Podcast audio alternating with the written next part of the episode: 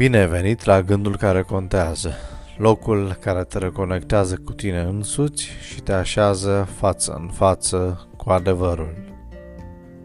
După mine, potopul este o expresie folosită în general pentru a arăta că nu-ți pasă de ceea ce urmează să se întâmple, pentru că nu te poate afecta sau pentru că oricum nu mai contează însă aceasta este o eroare gravă de atitudine, deoarece o întâlnire cu demonii trecutului este întotdeauna inevitabilă.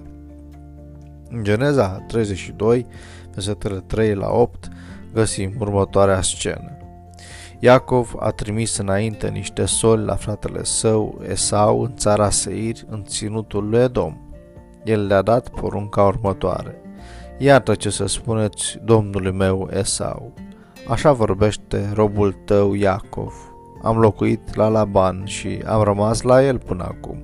Am boi, măgari, oi, robi și roabe și trimit să dea de știre lucrul acesta domnului meu, ca să capăt trecere înaintea ta. Solii s-au întors înapoi la Iacov și au zis, ne-am dus la fratele tău, Esau, și el vine înaintea ta cu 400 de oameni. Iacov s-a înspăimântat foarte mult și l-a apucat groaza. A împărțit în două tabere oamenii pe care avea cu el oile, boi și cămilele și a zis, dacă vine sau împotriva uneia din tabere și o bate, tabăra care va rămâne va putea să scape. După mai bine de 20 de ani de distanță față de familie și locuri natale, Iacov, împreună cu familia, angajații și toate bunurile deținute, întorcându-se spre casă, ajunge în momentul inevitabil al reîntâlnirii cu Esau. Iată-l pe Iacov cu două soții, două concubine, 12 copii, angajați, sclavi, cirezi de animale, corturi, o gospodărie întreagă în spate, înghețați de ideea că Esau și armata lui de 400 de oameni poate să-i decimeze.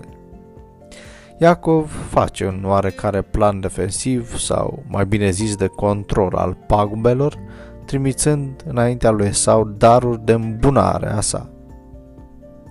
Când a fost nevoit să fugă la Padan Aram pentru a-și salva viața, Iacov și-a găsit nașul în privința înșelăciunii în persoana unchiului său, Laban.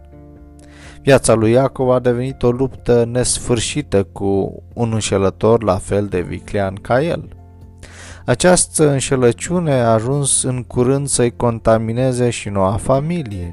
Rahela l-a înșelat pe tatăl ei și atât ea cât și Lea l-au manipulat chiar pe Iacov. Iacov încă era decis să-și împlinească destinul prin metodele alese de el. Dumnezeu a lucrat mult cu Iacov pentru a-l face să înțeleagă care era menirea lui.